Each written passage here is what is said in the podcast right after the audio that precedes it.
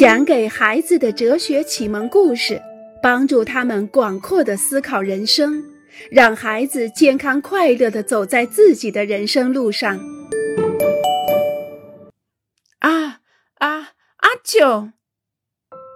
加米尔觉察到这可能是一个骗人的把戏，因为保尔不是那种喜欢和别人分享什么的人。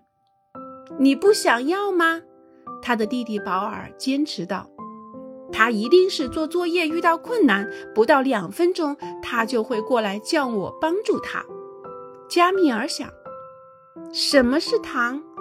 是你最喜欢吃的那种硬焦糖？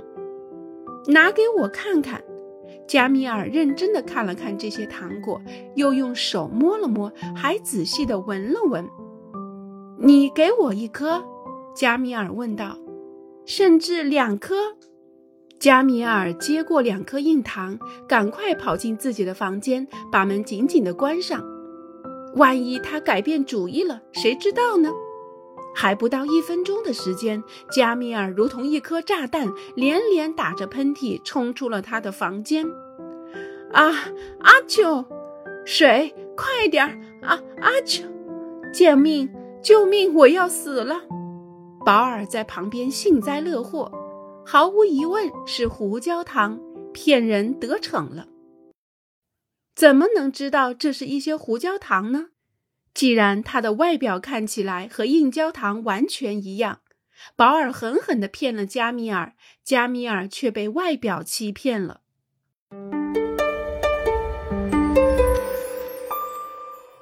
谁知道呢？有人敲门，杜克雷夫人将门打开。“您好，杜克雷夫人，您赢得了去塔希提岛的双人游，只需要给我一张一百五十欧元的支票支付保险费。五天以后，您就会收到飞机票和酒店预订单。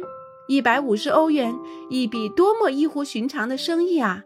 您知道在塔希提岛逗留十五天需要多少钱吗？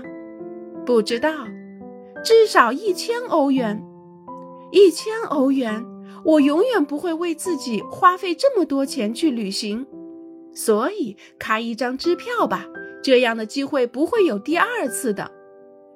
杜克雷夫人看着这位先生，短短的头发，和蔼的笑容，质地良好的西服，白白的衬衣熨烫的平平整整，庄重的领带，眼光坦率而直爽。指甲修剪得非常整洁，讲一口漂亮的法语。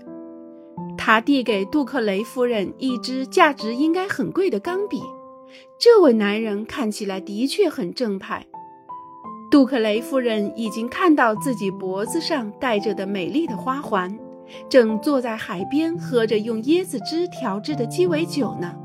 于是他开了一张一百五十欧元的支票。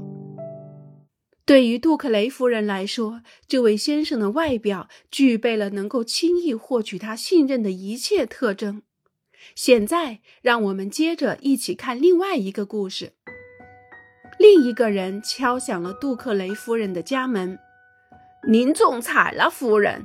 哦呦，同您的娱乐一起去塔希提岛旅游吧，交一百五十欧元的保险费，就可以对椰子树说您好了。”正常情况下，这种旅游需要一千个土豆呢。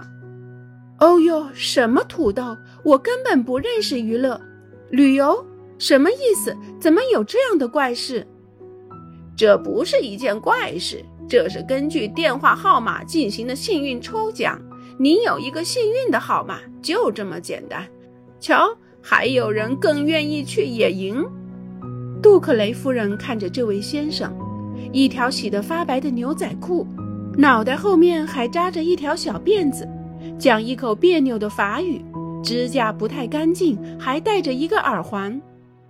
不，我不能给您开支票，不过还是应该谢谢您。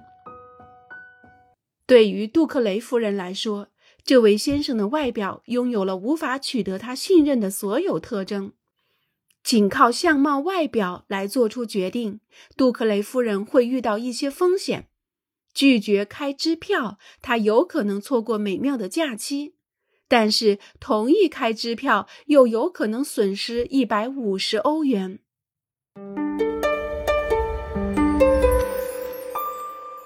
是的，本质上他很善良。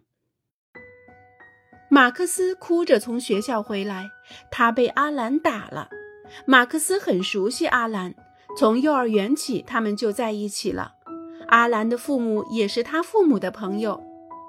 我可怜的宝贝儿，阿兰过去一直是个爱打架的孩子，可是你知道，我了解他，他不是一个坏男孩。他妈妈一边说一边安慰他：“这是真的，你妈妈说的对。”本质上，他很善良。马克思的父亲接着说：“根据马克思父母的说法，阿兰身上有着某些看不见的善良的东西。按照他们的眼光，阿兰有着可恶的外表，但是本质上他是一个善良的孩子，就好像有两个阿兰。是的，这是真的。”于尔丹先生总是不停地对着他们的孩子叫喊，可是他内心里，他非常喜爱他们。朱农太太对他的邻居们非常慷慨，可是你知道，骨子里他是一个真正的小气鬼。维克多·达尔摩打他的太太，但是在心里他是爱他太太的。伊莎贝尔总是面带微笑。但本质上，他是一个极其喜欢挑衅的人，仿佛这些人是一些内心世界与他们的表现不相符的人，一些与他们的外表截然不同的人。这个内在与外表不一致的故事的确让人担忧。如果外表不能反映事物或人的真实本性的话，我们怎么能不迷失方向呢？我们最终可能相信我们所看见的一切都是假的，去想象存在着另一个更加真实、更加可靠的世界，它藏在某个地方，藏在表象的背后。